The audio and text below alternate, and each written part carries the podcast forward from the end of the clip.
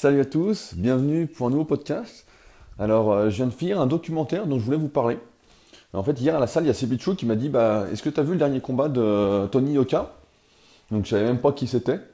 Et en fait, c'est un boxeur professionnel qui a été champion olympique dans la catégorie super lourd et qui vient de faire ses débuts professionnels en boxe. Et donc, il vient de gagner son premier combat. Et donc, j'ai commencé à chercher un peu ce matin pour voir qui c'était, est-ce qu'on avait des informations sur lui, etc. Comme vous le savez, moi j'adore en fait voir comment les gens réussissent, voir les galères qu'ils ont, les erreurs qu'ils font et comment finalement ils arrivent à réussir. Alors après, la réussite est toujours relative, même si là quand on est champion olympique, c'est quand même une sacrée réussite et qu'on se lance en pro. Pour ceux qui ne savent pas non plus, quand on fait les Jeux olympiques en boxe, c'est qu'on est amateur. Et quand on est professionnel, on n'a pas le droit en fait, et c'est là qu'après on va combattre. Donc si je dis pas de conneries, il y en a qui me corrigeront de toute façon si c'est le cas, mais dans la catégorie de Klitschko, de Joshua, ça c'est un combat qui a eu lieu il n'y a pas longtemps où Joshua a gagné, où c'était a priori un super combat. J'avais regardé un petit peu là et c'est vrai que c'était la boxe de très haut niveau. Donc ses objectifs à Tony Yoka sont très simples, c'est de devenir champion du monde. Et c'est comme ça que là je suis tombé sur un super documentaire sur Intérieur Sport. Donc Intérieur Sport c'est une sorte d'émission sur Canal+, qui passe, je sais pas, c'est à peu près tous les mois, où ils prennent un sportif et en fait ils vont dans sa vie. Ils font un énorme documentaire assez long. J'oserais dire que ça ressemble à ce qu'on fait avec Featuring, mais en beaucoup plus long, avec plus de moyens et plus grand public. Nous, là où on s'attarde sur vraiment des détails de la vie de la personne, etc. Là, on voit qu'il y a un énorme montage, il y a des heures et des heures de vidéos. Et donc, ça nous permet d'en savoir beaucoup plus, au final, en tant que spectateur, sur la personne. Alors que quand vous regardez un épisode Featuring, j'espère en fait vous appeler, vous donner envie d'en découvrir plus sur la personne de vous-même. Alors que là, dans Intérieur Sport, donc dans un documentaire sur Tony Yoka, qui dure à peu près, je crois que je viens de le finir là, pratiquement une heure, là, on voit vraiment beaucoup de choses. Et ça fait rebond par rapport au podcast que j'ai fait hier sur l'envers du décor de la réussite. Alors très simplement, ça commence avec Tony Yoka, donc il est né en 92, donc quand je dis ça, ça me paraît vachement jeune, c'est-à-dire qu'il a 25 ans, mesure 2 mètres, et il fait 108 kilos, en gros en poids de forme. Et après être devenu champion olympique, il s'est dit voilà, je veux devenir champion du monde de boxe, donc comment je fais? Et donc il choisit de partir aux États-Unis pendant 3 mois pour préparer son premier combat pro qui vient d'avoir lieu, et qu'il a gagné donc justement. Il décide de partir, et sa première constatation, au bout de 1 ou 2 jours, c'est de dire en fait, je comprends qu'en France, je ne pouvais pas réussir parce que je n'avais pas l'encadrement nécessaire. En France, il avait un coach qui faisait le bandage des mains, qui faisait le coach de boxe, qui faisait en même temps le préparateur physique, qui faisait en même temps le kiné. Alors que là, quand il arrive aux États-Unis, donc il est à côté de San Francisco, il a un coach adjoint, un préparateur physique attitré, un mec qui s'occupe juste de ses bandages de ses mains. Et on voit qu'il y a vraiment un encadrement complet. Ils vont même l'aider dans toutes les démarches pour trouver un appartement, et fait assez, je trouve, important à souligner, c'est que sa femme, qui est elle aussi championne olympique de boxe, qui est championne olympique à Rio, qui s'appelle Estelle, elle en fait a décidé de sacrifier entre guillemets sa carrière pendant un moment pour apporter tout son soutien à Tony Yoka, son copain. Et ça me permet de rebondir sur un truc que j'avais lu quand j'étais gamin, dans les Muscles Mag de Jean Texier. Donc c'est des très très vieux magazines, il n'y a eu que 20 numéros. Ça n'a pas marché alors que c'était vraiment incroyable, quoi. Il y avait des interviews de mecs donc, qui étaient dopés, qui racontaient tout en détail, des réponses vraiment détaillées, des dossiers, des interviews de tout le monde, quoi. Il y avait une énorme interview par exemple de Marc Vouillot dedans, qui a une interview monstrueuse, quoi, qui m'a beaucoup servi. Quand j'ai fait l'interview sur... Superphysique de Marc Vouillot, si vous ne l'avez pas lu, je vous conseille d'aller voir, c'est superphysique.org. Et après, c'est dans Interview, Marc Vouillot. Si en fait, j'avais été c'était mon ancien professeur quand j'avais 17 ans, à l'école où j'ai passé mon B2ES à Cumèze. Et donc, à un moment, je l'ai recontacté pour faire une interview parce que je voulais interviewer toutes les légendes un peu du milieu de la muscu pour moi. J'ai pas eu le temps d'interviewer Jean Texier, malheureusement, qui est mort il y a quelques années. Et donc, je l'avais contacté, donc j'avais été à Montpellier le voir, là où il enseigne de temps en temps au CREPS. Et en fait, on avait discuté, et son interview, en fait, je l'avais fait. Je savais déjà les réponses à mes questions, parce que dans cette interview, en fait, qu'il avait fait dans Muscle Mag, c'était énorme, quoi. Et donc, pour revenir au sujet, dans Muscle Mag, Jean Texier interviewait les mecs, et les mecs, à chaque fois, disaient qu'ils avaient une copine, en fait, qui s'occupaient d'eux, quoi, qui faisaient les courses, qui faisaient à manger, qui prenaient vraiment soin d'eux, limite comme une mère. Et il disait, c'est pour ça qu'il y a beaucoup de culturistes de haut niveau qui n'ont pas une copine qui est super jolie, etc. Ils ont plus une mère, et ça me fait penser, je ne sais pas si vous suivez un peu l'actualité du culturisme, mais à l'époque, quand je suivais, Dennis Wolf, il était avec une femme qui avait quoi, 10-15 ans de plus que lui, qui n'était pas hyper jolie, car après, suivant les goûts, à mes goûts, elle n'était pas du tout jolie, mais bon, ça se discute encore une fois, hein, c'est assez subjectif tout ça. Et beaucoup disaient, mais qu'est-ce qu'il fait avec cette femme-là, etc. Et en fait, ce documentaire sur Tony Yoka permet de relativiser le truc, de dire, bah ouais, en fait, pour réussir, il faut avoir un super encadrement. Et c'est ce qu'a fait Tony Yoka en partant aux États-Unis, aller chercher cet encadrement qu'il n'aurait pas pu avoir en France.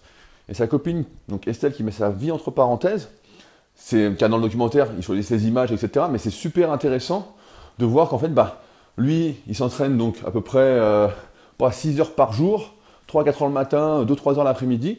Et entre-temps, le matin, il se lève, la bouffe est prête. Il rentre de l'entraînement le midi. Donc un coup, on le voit rentrer avec son pote Sissoko, qui est venu le voir pendant 2 semaines. C'est limite, il est de mauvaise humeur, il est fatigué, il veut manger, quoi.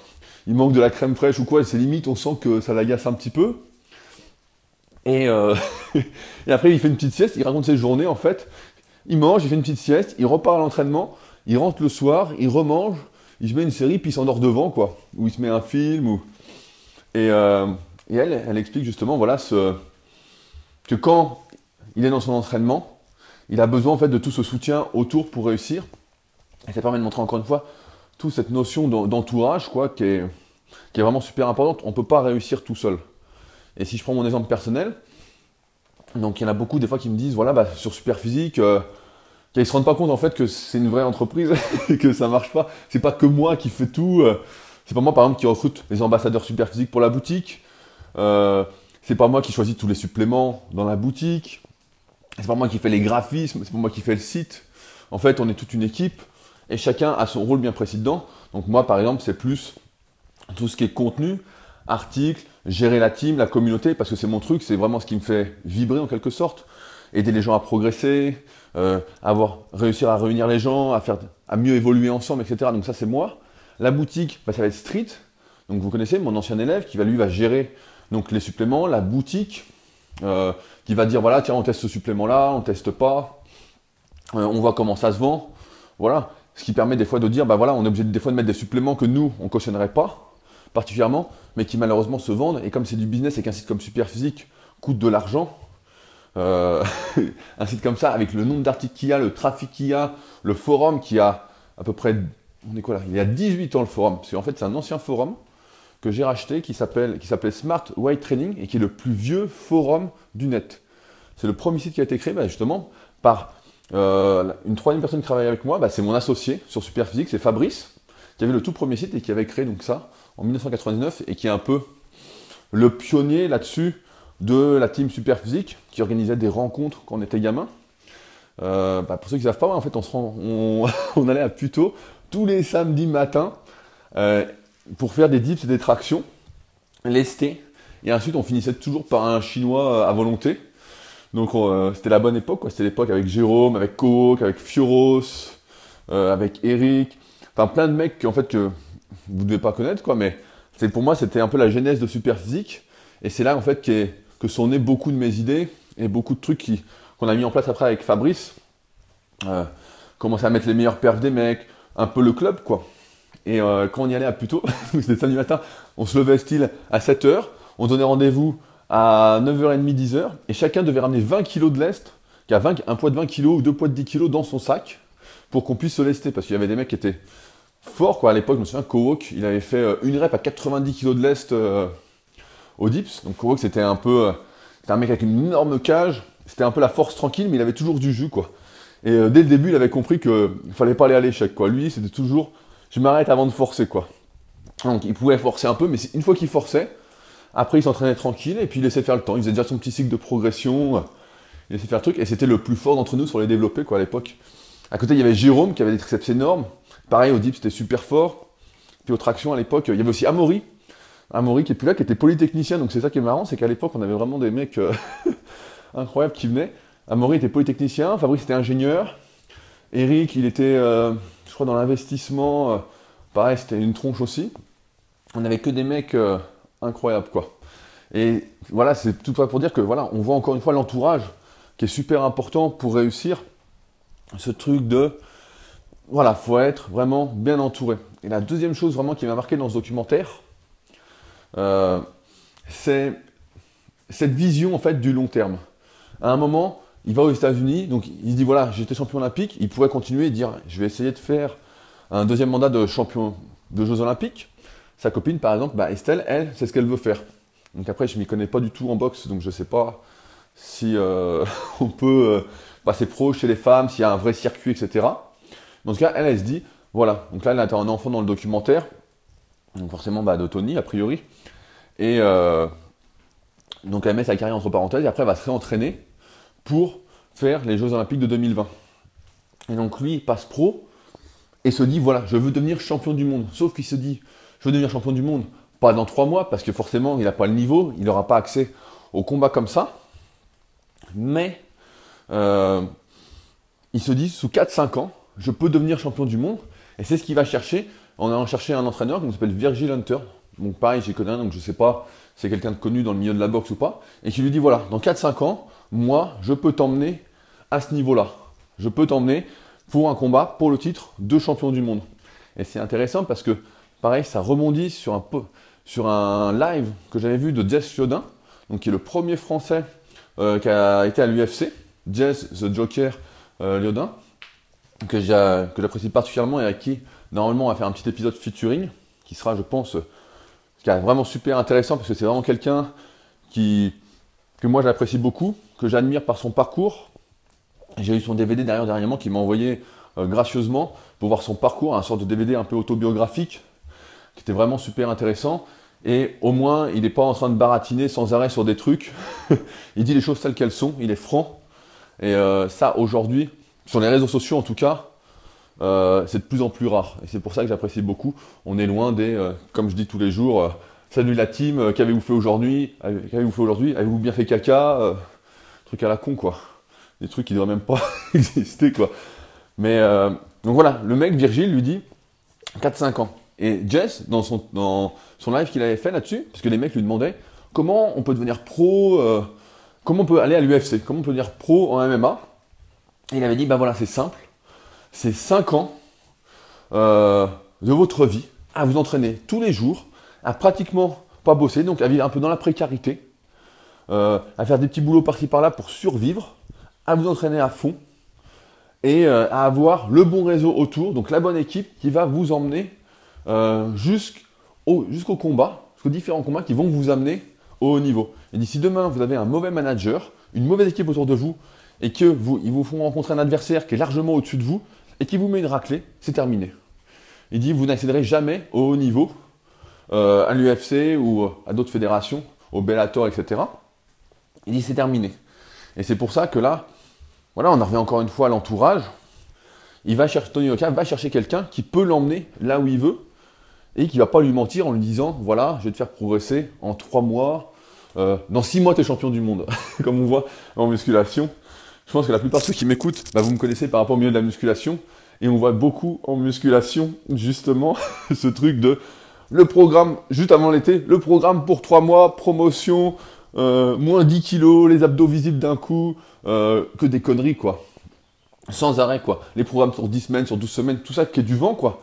Et ça, c'est des gens en plus qui sont conscients, qui vendent ces programmes, qui sont conscients que c'est pas comme ça que ça marche, qui eux ont construit leur physique la plupart du temps en 8, 10, 12 ans, mais certainement pas en quelques mois, et qui sont en train de vous prendre pour des cons, quoi, pour des gros pigeons, et en train de vous dire voilà, hey, les gars, en 3 mois, vous allez voir, je vous fais un programme du tonnerre. Et en plus, le pire, c'est que c'est le même programme pour tout le monde. Donc, encore une fois, sans aucune personnalisation, sans aucun cycle de progression personnalisé, sans analyse morpho-anatomique pour savoir ce que vous devez faire ou ce que vous ne devez pas faire. Il y a des trucs de fou, quoi. Et je rappelle, comme d'habitude, si vous me découvrez aujourd'hui, que je propose à chacun d'apprendre à faire son analyse morpho-anatomique dans la méthode Superphysique tome 1 qui est disponible sur mon site et qui est vraiment la base, j'insiste vraiment régulièrement là-dessus, mais c'est la base des bases pour apprendre à personnaliser son programme. Si demain, je vais vous prendre un exemple, si j'avais su tout ce que je sais dedans à mes tout débuts, j'aurais évité une tonne de blessures. Par exemple, le squat, j'ai jamais senti ce mouvement. Et grâce à l'analyse morpho-anatomique, j'ai compris tout de suite pourquoi je ne le sentais pas et pourquoi à chaque fois que j'en faisais, au bout d'un moment, je me niquais quelque chose. Et c'est comme ça qu'à 17 ans, bah, je me suis niqué un genou, par exemple. Normalement, j'en ai parlé assez régulièrement, mais peut-être que vous ne le savez pas. Et en fait, bah, je faisais du squat et un coup, mes genoux sont rentrés. Il y avait un prof à la salle qui m'a jamais dit que je rentrais les genoux au squat. Il n'y avait pas de miroir en face. Comme je m'entraînais pour les compètes de force, j'avais été champion de France l'année d'avant en junior. Et je me suis dit, voilà, bah, je passe en espoir, je continue, j'ai du jus. J'ai toujours été assez nerveux, toujours eu du jus. Et je continue. Et en fait, personne ne m'a jamais dit que je rentrais les genoux alors qu'il y avait des champions dans la salle, quoi. Des mecs qui étaient champions de France, des mecs qui étaient champions d'Europe. Donc le prof aussi qui avait un très bon niveau en force. Personne ne me l'a dit. Et un coup, paf, le genou est rentré. Bah, parce que forcément, j'avais déjà des lacunes techniques. Et en plus, morpho-anatomiquement, j'étais prédisposé à mal faire le squat. Donc sans les bons conseils, sans tout le travail de prévention, etc., qui aurait dû avoir lieu, qu'on aurait dû me conseiller. Et en plus, avec cette mauvaise morpho-anatomie, c'est-à-dire que j'ai des fémurs qui sont très très longs. Bah, de toute façon, vous le voyez bien, hein, quand vous me voyez faire des exercices de cuisses ou vous voyez sur des vidéos d'étirement. Un sujet, bah, encore une fois, j'ai publié récemment les 4 étirements à faire obligatoirement pour le haut du corps et les 7 à faire pour le bas du corps sur la rubrique, donc méthodesp.rudicoya.com, pour vraiment vous aider à faire tout ce travail préventif qui serait même obligatoire avant de commencer, plutôt que de démarrer tout de suite et de faire un exercice à la con parce qu'on vous l'a conseillé. Je sais plus où j'en étais. Voilà, les programmes à la con qui durent 3 mois, là. Les trucs à la con, quoi. C'est vraiment... Enfin, bon, quand je vois ça, je me dis putain, c'est dingue, quoi. Mais... Voilà, et donc là, comme dit Jess Liaudin, comme dit l'entraîneur de Tony Yoka, voilà, champion du monde, bah, c'est 5 ans. Et le Tony Yoka insiste bien là-dessus en disant, comme dit Jess Liaudin, c'est des sacrifices, ça va coûter de l'argent. Voilà, ça va être dur, quoi. Même si on voit que Tony Yoka a des sponsors, etc. Là, on voit par exemple qu'il est sponsorisé par Uncut, il a tous les vêtements, etc. Je ne savais pas qu'il faisait tous ces vêtements-là, mais c'est assez original. Et ouais, c'est pas champion du monde comme ça, quoi. Donc là, pour moi, il y a vraiment 2 grosses choses que j'ai notées dans ce documentaire. C'est allez chercher l'entourage, allez chercher ce que vous voulez. Il n'y a rien qui va vous tomber dans le bec. Vous ne pouvez pas rester là assis et attendre. Et ça me fait penser à un autre truc. J'ai un élève récemment, Antoine. Bah, je pense que je vais donner le reste des podcasts pour qu'il écoute parce qu'il c'est un futur entrepreneur qui je pense qu'il va réussir ses projets dans la vie. Il est dans la même mouvance, qu'on discute bien là-dessus. Et il vient de trouver son premier travail, il vient de finir ses études. Et contrairement à la plupart qui envoient un CV et qui attendent qu'on leur réponde, lui, en fait, il a fait une candidature spontanée, quoi. C'est lui qui a été chercher le travail qu'il voulait, quoi. Il a dit, voilà, je veux travailler ici, tac, et ça a marché. Il n'a pas mis son CV partout, il n'a pas attendu, il a été chercher ce qu'il voulait. À l'instar de Tony Yoka, qui va chercher son encadrement, son entourage, qui va chercher son titre.